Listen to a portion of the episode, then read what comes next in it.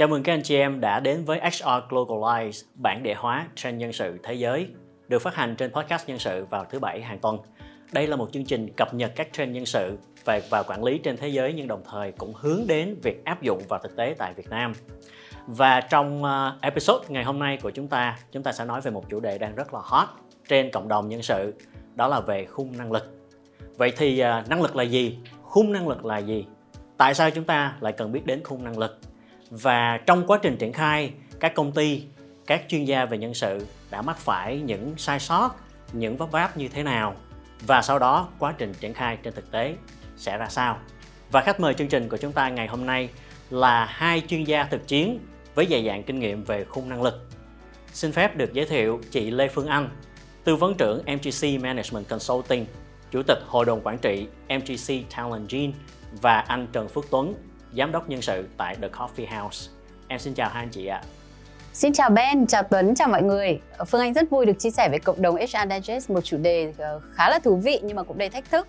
À, với hơn 25 năm trải qua các vị trí về quản lý nhân sự và phát triển tổ chức và đặc biệt là tham gia các dự án tư vấn về uh, xây dựng khung năng lực và triển khai khung năng lực Phương Anh hy vọng rằng là với ờ, sự chia sẻ của chúng ta thì các anh chị em sẽ có một chút thông tin hữu ích bỏ túi à, hoặc là cũng sẽ có thêm một số ý tưởng trong việc xây dựng hay là khai thác cái hệ thống khung năng lực trong tổ chức của mình. À, xin xin chào Ben và ờ, xin chào chị ờ, Phương Anh và chào tất cả các bạn trong cộng đồng nhân sự. Mình giới thiệu mình à, tên là Trần Phước Tuấn. À, mình có gần à, 20 năm kinh nghiệm trong à, lĩnh vực nhân sự và đào tạo và cũng may mắn được tham gia vào ờ, khá là nhiều dự án à, trong ờ, việc ờ, xây dựng và phát triển các tổ chức đặc biệt là liên quan đến chủ đề khung năng lực. Và ngày hôm nay mình rất vui khi có cơ hội được tham gia vào à, buổi podcast ngày hôm nay để có thể chia sẻ với các bạn một chủ đề khá là thú vị và rất là nhiều bạn à, đang quan tâm. Hy vọng là chúng ta sẽ có một cái podcast và chia sẻ cởi mở và chúng ta có thể có nhiều cái kiến thức thú vị trong buổi ngày hôm nay và em xin cảm ơn hai anh chị đã tham gia vào chương trình ngày hôm nay. À, trước hết khi mà chúng ta nói về à, khung năng lực thì à, em nghĩ cái điều quan trọng là à, chúng ta sẽ cần định nghĩa là năng lực là gì và khung năng lực là gì. Tại vì à, ngay cả ở bên Mỹ cũng vậy, có rất là nhiều các học giả, các chuyên gia họ có những cái định nghĩa khác nhau và em cũng thấy cái điều đó cũng đang diễn ra ở Việt Nam. Thành ra là trước khi chúng ta đi sâu vào các cái nội dung chi tiết thì có lẽ cái điều quan trọng nhất ngay bây giờ thì có lẽ em sẽ xin phép uh, được phép mời hai anh chị chia sẻ về cái khái niệm của năng lực và khung năng lực vậy thì uh, chị Phương Anh ơi chị có thể chia sẻ cùng với chương trình như thế nào gọi là năng lực không ạ? Khái niệm năng lực là xuất phát trong lý thuyết về hiệu suất của Mark Leland năm 1973 à, và sau đó là các nghiên cứu của Boazis năm 1982. Nhìn chung thì chúng ta có thể hiểu là năng lực là tập hợp các cái kiến thức. Kiến thức ở đây là những gì chúng ta biết à, và những kỹ năng. Kỹ năng là những gì mà chúng ta có thể làm để thực hiện một cái nhiệm vụ và khả năng những cái tố chất những cái đặc điểm đặc biệt của chúng ta um, hay là những cái đặc điểm cá nhân khác thì ở đây có thể là um, phong cách làm việc hay là tính cách của chúng ta uh, và tập hợp những cái kiến thức kỹ năng uh, khả năng của tổ chức này chúng ta hay gọi là mô hình ờ, KSAO nó sẽ dẫn đến cái việc thực hiện công việc vượt trội hơn hay là hiệu quả hơn. Um, và như chúng ta đã biết như vậy thì năng lực sẽ là yếu tố đầu vào và nó thể hiện ra bằng những cái hành vi um, trong công việc và từ đấy dẫn đến những hiệu suất của cá nhân. Dạ vâng, à, cảm ơn chị. Đó là cái định nghĩa từ ờ, kinh nghiệm ờ, và chuyên môn của chị Phương Anh về năng lực. Vậy thì cái khái niệm kế tiếp mà chúng ta cũng cần phải làm rõ với nhau đó là khung năng lực. Vậy thì em xin phép được mời anh Tuấn có thể chia sẻ cùng với chương trình theo cách hiểu của anh theo chuyên theo kinh nghiệm của anh thì khung năng lực là gì? Cảm ơn câu hỏi của Ben. À, về khung năng lực thì khung năng lực là một cấu trúc xác định à, yêu cầu về năng lực và về vai trò à, vị trí cần à, phải thực hiện một công việc à, thành công. Thì thành phần của một cái khung năng lực thì nó sẽ bao gồm đầu tiên là các cái nhóm năng lực mình à, sẽ gọi uh, là competency cluster. Ví dụ chúng ta có thể thấy là trong khung năng lực nó sẽ được chia ra là năng lực cốt lõi năng lực chuyên môn năng lực lãnh đạo quản lý và cuối cùng sẽ là năng lực bổ trợ và phần thứ hai trong một cái khung năng lực thì mình sẽ có các cái tên năng lực và các cái định nghĩa từng năng lực trong nhóm.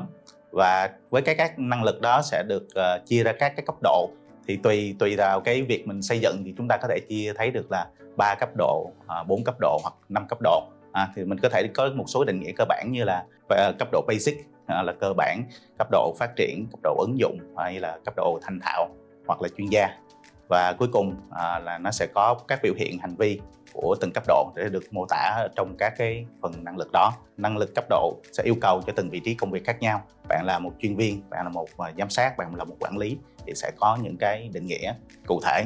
khi mà xây dựng khung năng lực. Bên cạnh đó thì trong quá trình mình xây dựng khung năng lực thì chúng ta sẽ cần nhớ thêm một số cái định nghĩa một số cái thuật ngữ khác. À, anh cũng muốn lưu ý ở trong cái cái chia sẻ này luôn. À, chúng ta sẽ nghe những cái cụm từ như là À, ba trận năng lực thì ma trận năng lực nó sẽ là bao gồm tất cả những năng lực chúng ta uh, có thể hoàn thiện um, một vị trí công việc đáp ứng được nhu cầu công việc. Và một cái cụm từ rất là phổ biến khác chúng ta thường nghe gọi là competency dictionary à, từ điển năng lực. Thì từ điển năng lực nó sẽ bao gồm tất cả những cái năng lực được phát triển trong một cái tổ chức à, mà nãy chúng ta đã định nghĩa qua từng cụm từ năng lực cốt lõi. Ờ, đến năng lực ờ, chuyên môn đến năng lực quản lý lãnh đạo. Đây là một số cái thuật ngữ mà anh nghĩ là ờ, trong buổi chia sẻ ngày hôm nay các bạn đang nghe chương trình podcast chúng ta có thể lưu ý và có thể tìm hiểu thêm những thuật ngữ này một cách chuyên sâu hơn. Dạ vâng à, em cảm ơn định nghĩa về năng lực và khung năng lực của hai anh chị. Thì đối với các anh chị em nào chúng ta vẫn chưa có quen với các cái thuật ngữ hoặc là các định nghĩa mà hai anh chị vừa uh, trao đổi về chia sẻ thì chúng ta có thể lên ờ, HR Digest ờ, ở trên đó thì team đã có update các cái thuật ngữ này để chúng ta có thể cập nhật cho cộng đồng dạ thưa hai anh chị vậy thì uh, theo uh, theo kinh nghiệm của anh chị uh, giả sử như uh, chị Phương Anh ơi thì theo kinh nghiệm hơn hai mươi mấy năm làm công tác đào tạo công tác tư vấn của chị thì khung năng lực đã xuất hiện ở Việt Nam từ khoảng những năm nào thưa chị ạ? Cảm ơn phần chia sẻ của Tuấn và câu hỏi của Ben. Ờ, chị cũng muốn bổ sung một chút về khung năng lực. Trong quá trình xây dựng thì rất nhiều người, người sẽ hỏi là vậy thì những cái nhóm năng lực cốt lõi hay là lãnh đạo hay là chuyên môn nó đến từ đâu? À, thông thường ấy, những nhóm năng lực cốt lõi thì sẽ đến từ tầm nhìn, sứ mệnh hay là giá trị cốt lõi hay là mô hình kinh doanh hay là định hướng chiến lược của công ty từ đấy chúng ta sẽ xem là vậy thì những năng lực nào sẽ là những năng lực quan trọng nhất cho tất cả mọi người trong tổ chức còn năng lực lãnh đạo thì sẽ xuất phát từ các cái mô hình kinh doanh định hướng chiến lược và đặc biệt là các cái mô hình quản lý lãnh đạo. Và cluster về uh, năng lực lãnh đạo thì chúng ta cũng có thể tham khảo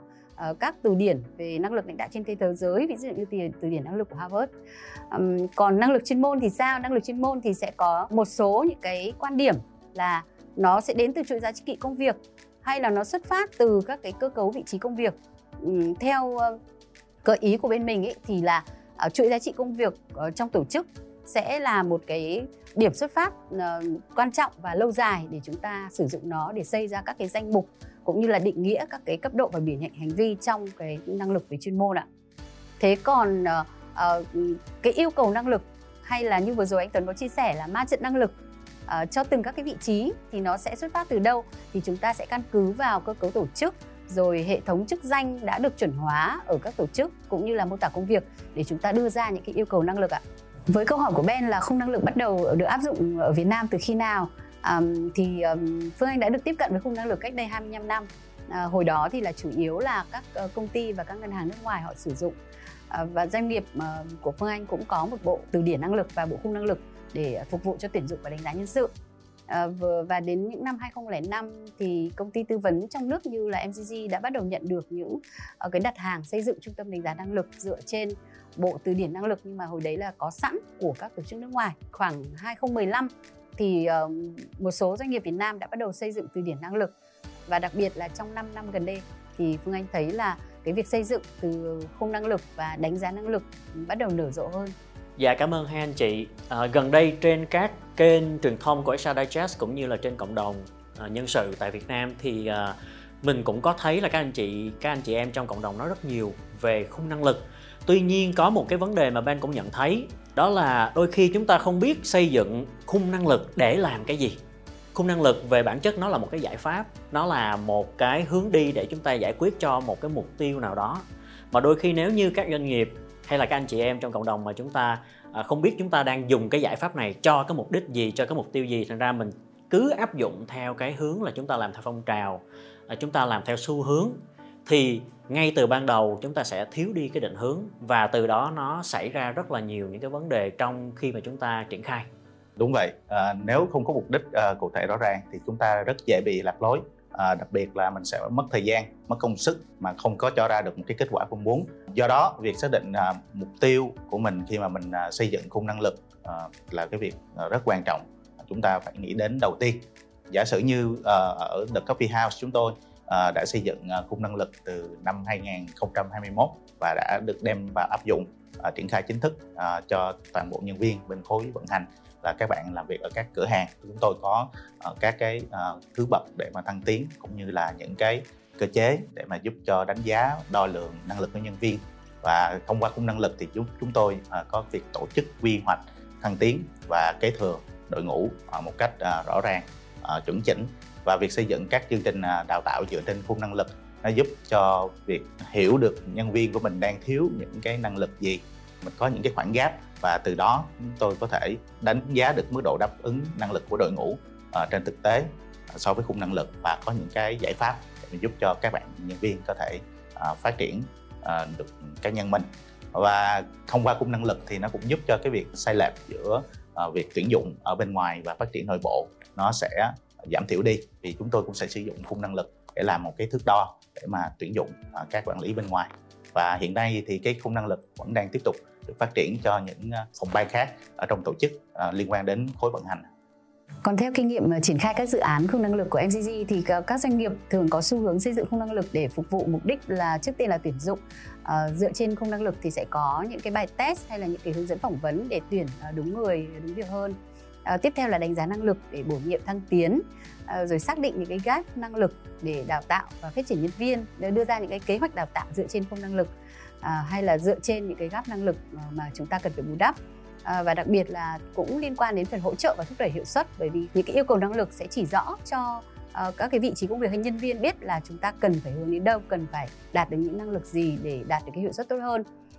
Và một số tổ chức thì cũng sử dụng để đánh giá cuối năm cái việc đánh giá đấy sẽ dựa trên là đánh giá kết quả công việc là KPI tức là what chúng ta làm được gì, và how thì là dựa trên khung năng lực, tức là chúng ta ứng xử trong công việc như thế nào. Vì khung năng lực là chỉ ra những hành vi mà tổ chức coi trọng và yêu cầu để đạt được cái mục tiêu của tổ chức à, bộ phận và các vị trí công việc à, như định nghĩa ban đầu chúng ta có chia sẻ do đó thì ờ, khung năng lực sẽ là một cái công cụ rất là hữu ích để chúng ta tuyển dụng và lựa chọn nhân viên mới phù hợp hơn. Ừ, xác định được những cái khoảng cách năng lực rõ ràng hơn để cung cấp đào tạo nó sẽ may đo hơn và đặc biệt là xu hướng hiện nay là đào tạo sẽ cần cá nhân hóa hơn và chúng ta nhận diện được các cán bộ tiềm năng lên các kế hoạch để phát triển đội ngũ kế cận hiệu quả hơn. Dạ vâng, khung năng lực là một cái powerful tool hay là mình còn gọi là một cái ờ, một cái giải pháp, một cái công cụ nó mạnh mẽ như thế. Tuy nhiên trên thực tế thì chúng ta cũng thấy được là có các công ty cũng trả rất là nhiều tiền thậm chí là hàng triệu đô la để mà mang cái khung năng lực về áp dụng cho công ty hoặc là các anh chị em các ờ, cán bộ quản lý cũng đi học về khung năng lực tuy nhiên thì mình học về hoặc là mình mang về rồi mình để đó rồi mình đóng khung đó mình không dùng được cuối cùng nó cũng không có mang lại một cái kết quả khả quan gì. Và toàn bộ cái cái cái số tiền cái thời gian mình bỏ ra đều là hoang phí hết. Thành ra là Ben cũng muốn uh, nhờ hai anh chị chia sẻ một vài những cái lý do những cái gút mắt là tại sao chúng ta lại gặp những cái tình trạng như vậy trong cái quá trình triển khai. Cảm ơn Ben. À, về câu hỏi này trong quá trình chúng ta triển khai thì nó có rất nhiều khúc mắc rất nhiều uh, sai lầm. À, một vấn đề điển hình là trong việc xây dựng đó là khi à, nghĩ đến khung năng lực thì mọi người nghĩ đến cái tầm vĩ mô nó quá lớn chờ đợi mong đợi áp dụng khung năng lực cho toàn bộ tổ chức. Với tất cả những cái à, thành tố như là chị Phương Anh à, lúc nãy có chia sẻ là có thể áp dụng được cho tất cả các phòng ban đồng loạt cho tất cả các mục tiêu thì dẫn đến là mình rất mất nhiều thời gian và trong quá trình triển khai lại thiếu sự kết nối điều chỉnh phù hợp thì dẫn đến uh, khi áp dụng vào thì nó bị gãy gánh giữa đường. Đó là những cái dự án giống như ờ, Ben chia sẻ là mình có thể đầu tư hàng triệu đô la để uh, nghiên cứu để mà ra được một cái bộ năng lực nhưng mà đến lúc triển khai thì nó quá cồng kềnh nó quá nặng nề. Thì dẫn đến là chúng ta không áp dụng được hoặc chúng ta không đủ nguồn lực để để triển khai. Hay vì vậy thì uh, với kinh nghiệm của mình thì uh, chúng ta nên triển khai ở cấp độ phòng ban trước và thử nghiệm điều chỉnh từng bước và từng phần trong khung khung năng lực thì chúng ta có thể áp dụng từ năng lực cốt lõi trước chẳng hạn. Và mình triển khai theo quy mô từ các phòng ban cốt lõi, chủ lực để mình đánh giá và mình đo lường xem là mức độ áp dụng khung năng lực trên thực tế nó như thế nào. À, trước khi chúng ta áp dụng đồng loạt tất cả các phòng ban. À, đúng thế Phương Anh cũng xin bổ sung thêm một vài những cái hiểu lầm uh, kinh điển khác. Thứ nhất là mục tiêu và kết quả đầu ra chưa rõ ràng. Ví dụ chúng ta xây khung năng lực để chúng ta trước tiên chúng ta làm cái gì, chúng ta đào tạo phát triển hay chúng ta bổ nhiệm tăng lương hay là chúng ta cần nó chi tiết đến mức độ nào. Um, thì đấy là cái đầu tiên. Cái thứ hai ấy, là um, nhiều tổ chức cho rằng là khung năng lực là việc của bộ phận nhân sự do vậy sẽ thiếu vắng cái sự chỉ đạo quyết liệt của ban lãnh đạo. Và đặc biệt là nếu như chúng ta không có sự tham gia của bộ phận chuyên môn thì sẽ rất là khó để ờ, xây dựng từ điển và những cái biểu hiện hành vi về chuyên môn. Và sau đó thì sẽ rất khó để tạo được cái sự buy-in, sự đồng thuận ở trong tổ chức. Và điểm tiếp theo thứ ba nữa là ờ, cái công cụ đánh giá năng lực nhiều khi là các tổ chức cũng muốn là nó phải rất là ờ, kỹ, rất là sâu, rất là phức tạp, đâm ra là nó sẽ thiếu thuận tiện cho người dùng và đặc biệt là nhiều biểu hiện hành vi có thể là mờ khó quan sát à, thang đo và đánh giá thì chưa rõ ràng. Hay là nhiều hệ thống thì chạy bằng cơm chẳng hạn. Hệ thống của chúng ta chưa có nhưng mà chúng ta lại muốn đánh giá năng lực ờ, uh, 360 độ chẳng hạn. Thế thì uh, cái việc mà tổng hợp ừ, đánh giá hết sức là công phu dẫn đến là uh, mọi người sẽ thấy là ôi công cụ khó qua nên là bắt đầu nản. Uh, một điểm thứ tư tiếp theo là uh, một số tổ chức là yêu cầu quá nhiều năng lực cho một vị trí hay là một lần đánh giá thế nên là thiếu trọng tâm và nó cũng tạo cái sức ép đến ờ, đội ngũ tham gia đánh giá cũng như là nhân sự. Ờ, và một điểm nữa là chúng ta không có cái cơ chế sử dụng kết quả đánh giá năng lực uh, cụ thể trong cái hoạt động quản trị nhân lực. Uh, đánh giá xong để đấy thì là rất là phí và từ sau mọi người sẽ không tin tưởng và sẽ không tham gia nhiệt tình vào những cái cuộc đánh giá năng lực nữa. Ngoài ra thì uh, tuấn còn bổ sung một cái ý uh, nó nhỏ nhưng mà cũng gọi là câu vỏ đó chính là khi mà triển khai khung năng lực là câu chuyện về truyền thông rất là quan trọng. Bản chất ờ, khi mà mình ờ, xây dựng khung năng lực, nó chính là một cái dự án, thì dự án thì chúng ta sẽ phải thực hiện cái, một cái công việc đó gọi là xây dựng kế hoạch truyền thông trước, trong và sau ờ, khi triển khai à, xây dựng khung năng lực để chúng ta có thể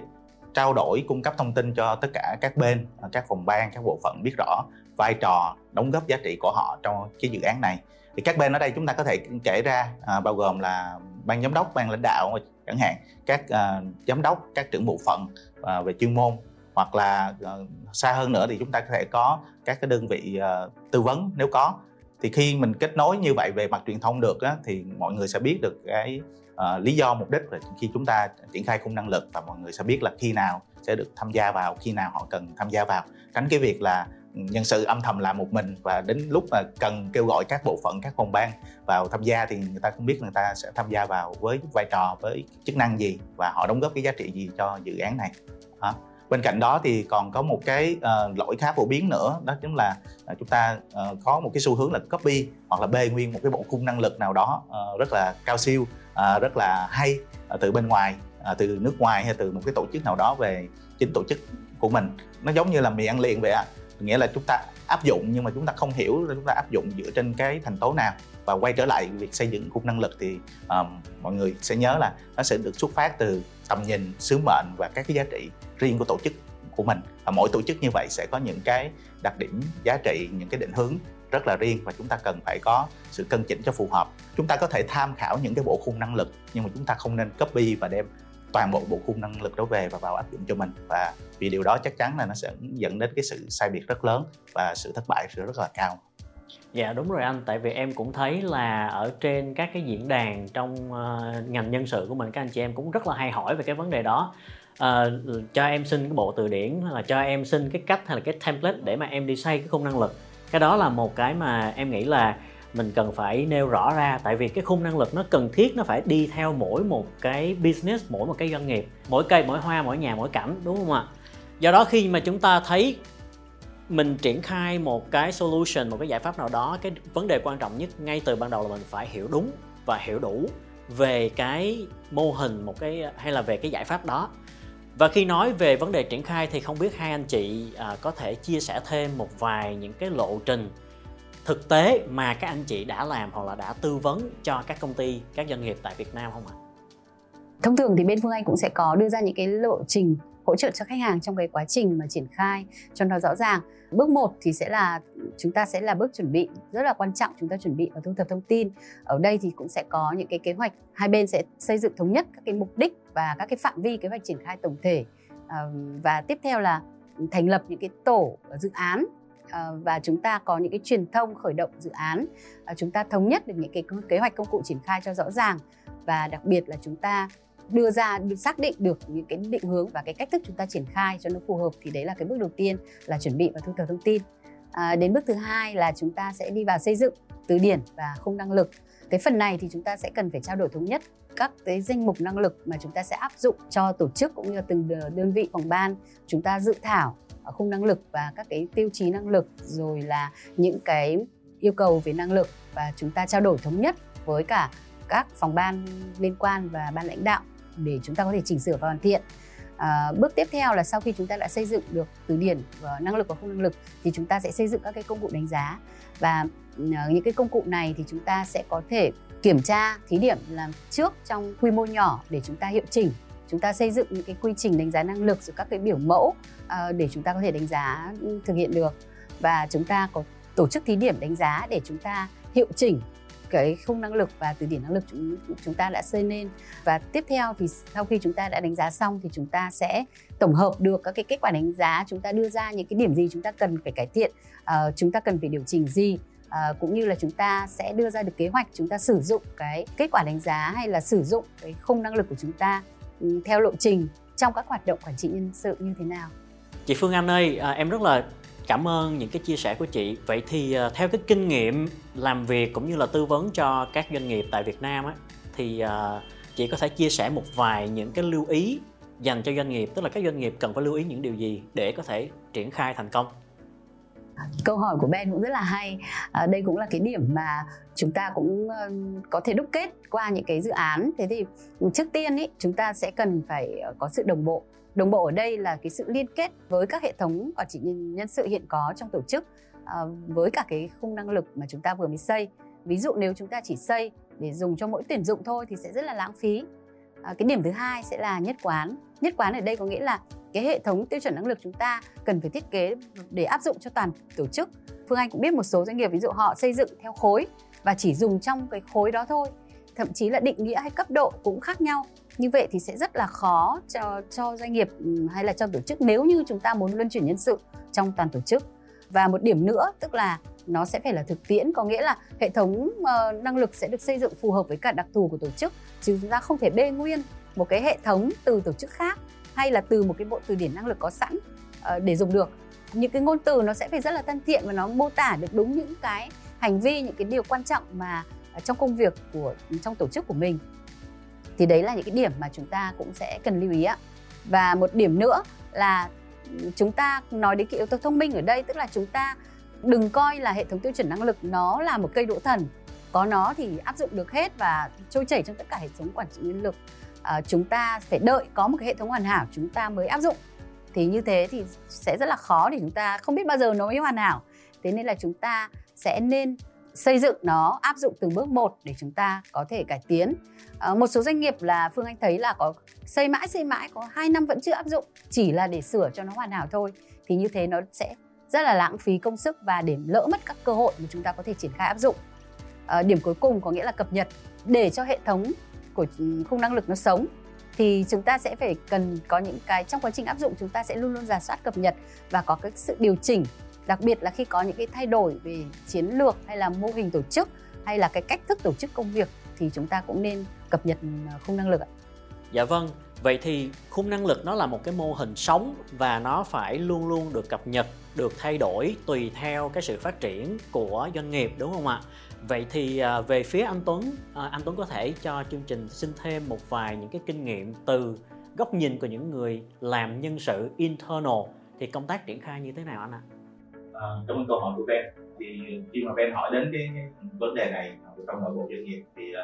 những điều này tôi cũng muốn uh, chia sẻ với các bạn. Một cái vấn đề đôi khi khi mà nghĩ đến khung năng lực thì chúng ta không biết là bắt đầu từ đâu và khi nào chúng ta nên bắt đầu xây dựng khung năng lực. Thì uh, mình cũng chia sẻ thêm về góc độ uh, business một chút. Uh, business thì uh, chúng ta nó sẽ có năm giai đoạn của một cuộc đời của một doanh nghiệp. Uh, chúng ta sẽ có cái giai đoạn đầu tiên là startup uh, khởi nghiệp. Thì giai đoạn này thì mình là chưa có gì hết. Uh, cái doanh nghiệp mình ờ, uh, thì có đam mê có mục tiêu có lý tưởng và chuyện đầu tiên là mình tồn tại trước đã và sau khi mình có cái chỗ đứng lên thị trường chúng ta sẽ qua một cái giai đoạn thứ hai gọi là giai đoạn growth uh, và giai đoạn thứ ba sẽ là giai đoạn gọi là expansion giai đoạn mở rộng và đến giai đoạn thứ tư gọi là giai đoạn đi rất là ổn định người ta gọi là chính chắn trưởng thành và cái corporate rất lớn và đến giai đoạn thứ năm thì nó sẽ chia làm hai nhánh một nhánh là chúng ta phải thay đổi mô hình để tiếp tục cái business hoặc là chúng ta sẽ kết thúc đó là giai đoạn thứ năm thì trong cái năm cái giai đoạn này á, thì năng lực chúng ta nên suy nghĩ ở cái giai đoạn là bắt đầu phát triển và bắt đầu tổ chức mở rộng ra. Như vậy thì khu năng lực nó sẽ ờ, đáp ứng được cái nhu cầu ờ, phát triển nguồn nhân lực của tổ chức ờ, quy hoạch lại nhân lực của tổ chức để đi đến cái giai đoạn expansion, giai đoạn mở rộng rất nhanh. Đó thì đối với ờ, góc độ mình làm nhân sự ấy, thì ở cái giai đoạn đầu tiên mình sẽ cần làm cái bước đầu tiên đó chính là đánh giá hiện trạng. Và đánh giá hiện trạng ở đây thì quay về cái mô hình hồi nãy là gọi là năm giai đoạn phát triển doanh nghiệp. Chúng ta cần coi là à, doanh nghiệp tổ chức chúng ta đang ở giai đoạn nào giai đoạn ờ, mới thành lập thôi chưa ổn định hay là giai đoạn đã bắt đầu có tăng trưởng à, lực bắt đầu phát triển rất nhanh. Để chúng ta cần có cái sự ờ, chuẩn chỉnh về năng lực cho nhân viên của mình cho cái việc phát triển của các bạn thì đánh giá hiện trạng này chúng ta phải coi là chúng ta đang có gì và chưa có gì. Ngoài cái business thì chúng ta coi là tầm nhìn sứ mệnh và cái cốt lõi của chúng ta đã được định hình à, điều chỉnh chưa? À, hệ thống cơ cấu tổ chức các cái vị trí công việc của mình nó đã được xây dựng rõ ràng cụ thể chưa? À, các trưởng bộ phận đã gọi là ổn định với lại à, cái cơ cấu lực của mình và cam kết để mà phát triển cùng với lại nhân viên chưa? Thì đây là cái việc đầu tiên rất quan trọng như vậy. Nó sẽ đánh giá chuyện là mức độ sẵn sàng của mình uh, với cái hiện trạng hiện tại để quyết định là mình xây dựng khuôn ờ, này uh, hay không. Uh, sau đó mình mới nghĩ đến bước thứ hai đó chính là mục tiêu. Tiêu mình xây dựng khuôn năng lực ở giai đoạn này là chúng ta cần uh, xây dựng cái gì? Tập trung vào cái cái mục đích nào? Uh, để đánh giá cuối năm để tuyển dụng hay là để quy hoạch đào tạo những nhân viên. Bước thứ ba đó chính là mình thiết kế cái, cái quy trình để xây dựng hay áp dụng trong phương pháp nào để xây dựng khuôn năng lực. À, và bước thứ tư bước này nãy mình ờ, đã có nêu rồi, nó cũng là một cái key point trong quá trình triển khai xây dựng năng lực đó chính là truyền thông. Nhiệm vụ truyền thông của mình là mình phải kết nối được các phòng ban ờ, kết nối giữa cái đơn vị tư vấn bên ngoài chẳng hạn với lại nội bộ. Mình phải hiểu được cái nhu cầu nội bộ và làm rõ vai trò vị trí của các bên và mình phải đứng ở giữa để mình cung cấp được cái thông tin đúng, đầy đủ và thậm chí mình làm công việc gọi là giải độc, giải mã những cái ngộ nhận hiểu biết sai có thể các kiểu một phần uh, các giám đốc uh, hay là ban lãnh đạo cũng có những anh chị hiểu về công năng lực ở các tổ chức trước đây. Nhưng mà cái cách ờ, các tổ chức đó xây và cái cách tổ chức mình xây thì mình phải có những cái sự đối chiếu phù hợp với lại hiện trạng tổ chức phù hợp với nguồn lực của tổ chức. À, mình có thể uh, xin phép chia sẻ ví dụ thực tế tại Coffee House. Thì các bạn cũng biết là Coffee House thương hiệu ra đời năm 2014 với cái mô hình đi đầu đi bắt đầu từ mô hình startup trải qua các cái giai đoạn phát triển và mở rộng. Thì trong quá trình à, phát triển mở và mở rộng của coffee house thì à, cái việc có nguồn năng lực đã giúp ích rất nhiều cho cái việc à, đáp ứng nguồn nhân lực tăng trưởng và mở rộng trong cả một cái quá trình dài như vậy. Từ rất nhiều nhân viên cho đến hiện tại là gần hai nghìn nhân viên coffee house. Thì uh, trong quá trình áp dụng nguồn năng lực thì đã giúp chúng tôi có thể quy hoạch được uh, việc thăng tiến cho khối vận hành. Có các cái tiêu chí đánh giá performance đã được số hóa và để có thể đo lường được liên tục cái việc uh, phát triển của nhân viên. Chúng tôi có thể nhận dạng được đâu là những nhóm nhân viên tiềm năng uh, đâu là những nhóm nhân viên uh, có nguy cơ và đâu là những nhóm nhân viên mà uh, có tổ chức để chúng tôi có thể có sự sắp xếp nhân lực phù hợp và cũng như là có cái lộ trình để phát triển cho họ. Từ những nhân viên lên từ quản lý cửa hàng hoặc là cái uh, anh chị quản lý của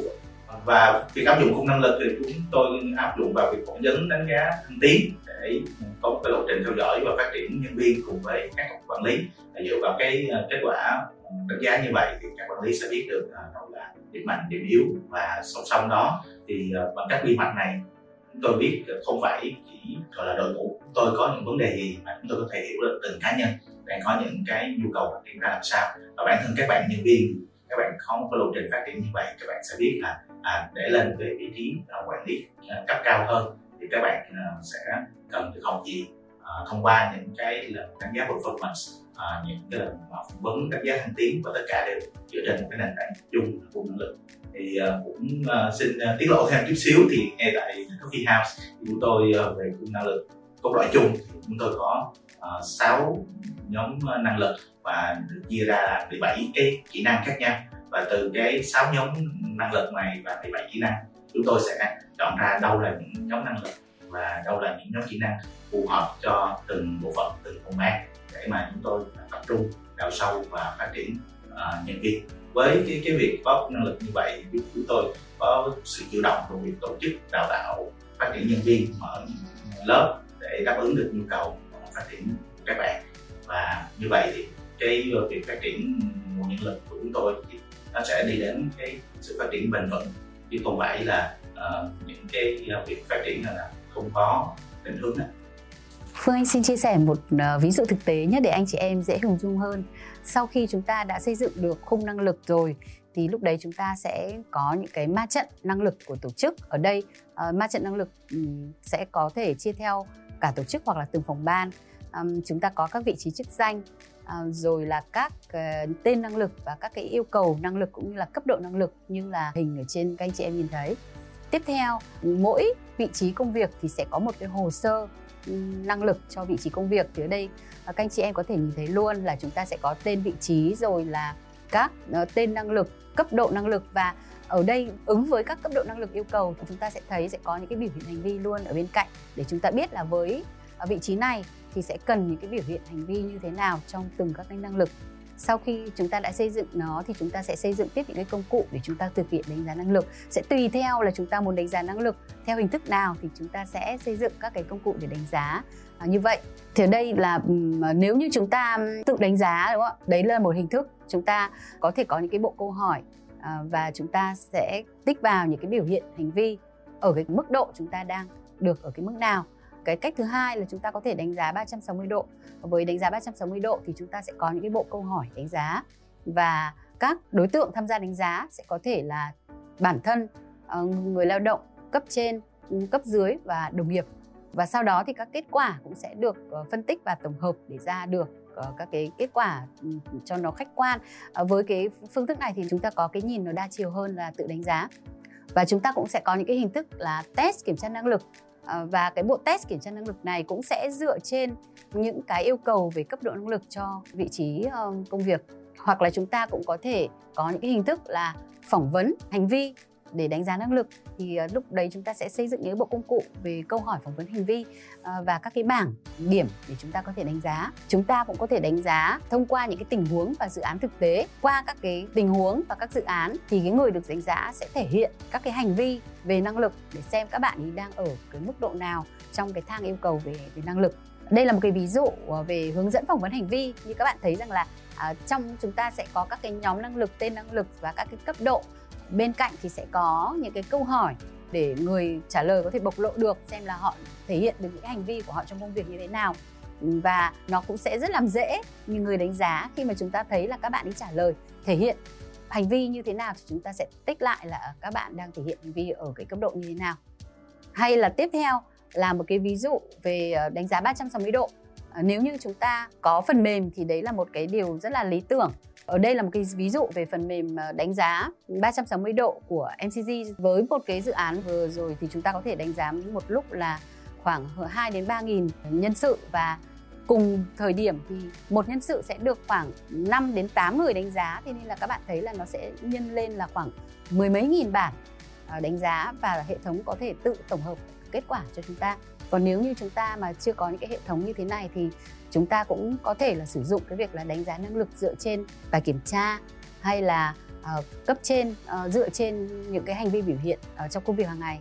Uh, có thể là để đánh giá cấp dưới hoặc là chúng ta tự đánh giá uh, chúng ta cũng được. Thì đấy là những cái ví dụ về đánh giá và nếu mà toàn tổ chức chúng ta cùng đánh giá thì chúng ta sẽ ra được cái kết quả đánh giá năng lực của tổ chức. Ở đây các bạn sẽ thấy nó sẽ chỉ rõ cho tổ chức của chúng ta xem là tổ chức chúng ta đang mạnh ở năng lực nào và chúng ta năng lực nào chúng ta đang còn thiếu còn yếu và từng bộ phận phòng ban, chúng ta cũng có thể chia được các trường thông tin theo từng chức danh hay là theo kinh nghiệm làm việc. Thì đấy cũng là một những cái cách mà chúng ta có thể đưa ra được cái kết quả. Và đặc biệt là với cá nhân, thì mỗi cá nhân sau khi chúng ta đánh giá năng lực thì các bạn sẽ rất là thích nếu mà được có một cái báo cáo để các bạn ấy có cái nhìn từ cái việc là các bạn tự đánh giá mình như thế nào, người khác đánh giá các bạn ấy như thế nào và điểm nào đang là điểm mạnh nhất của các bạn ấy và điểm nào đang là điểm các bạn cần phải cải thiện hay là so với cái điểm trung bình chung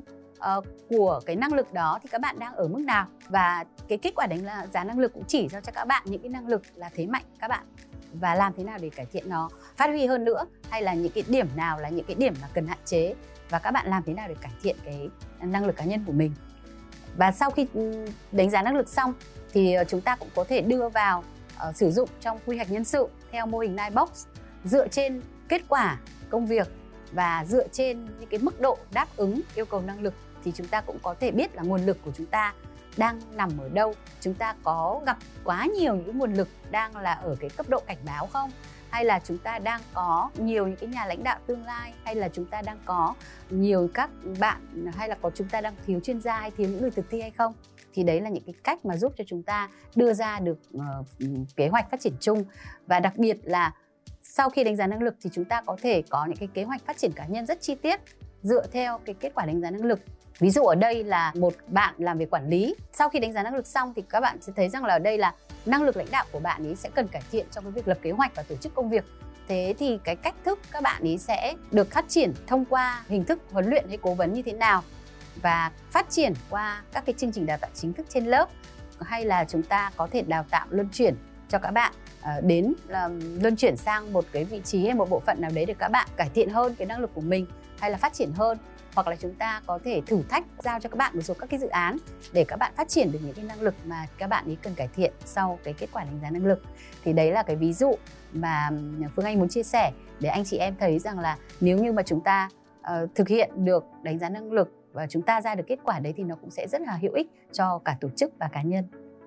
Dạ vâng, đó là những câu chuyện, những kinh nghiệm về à, triển khai khung năng lực từ phía anh Tuấn, tức là phía của người làm nhân sự internal và phía của chị Phương Anh tức là một chuyên gia tư vấn dành cho à, triển khai khung năng lực tại các doanh nghiệp. Vậy thì à, chúng ta cũng có thể thấy được khung năng lực nó là một cái topic không hề dễ dàng, nhất là đối với các anh chị em nào chúng ta chưa có kinh nghiệm trong vấn đề áp dụng thực tế.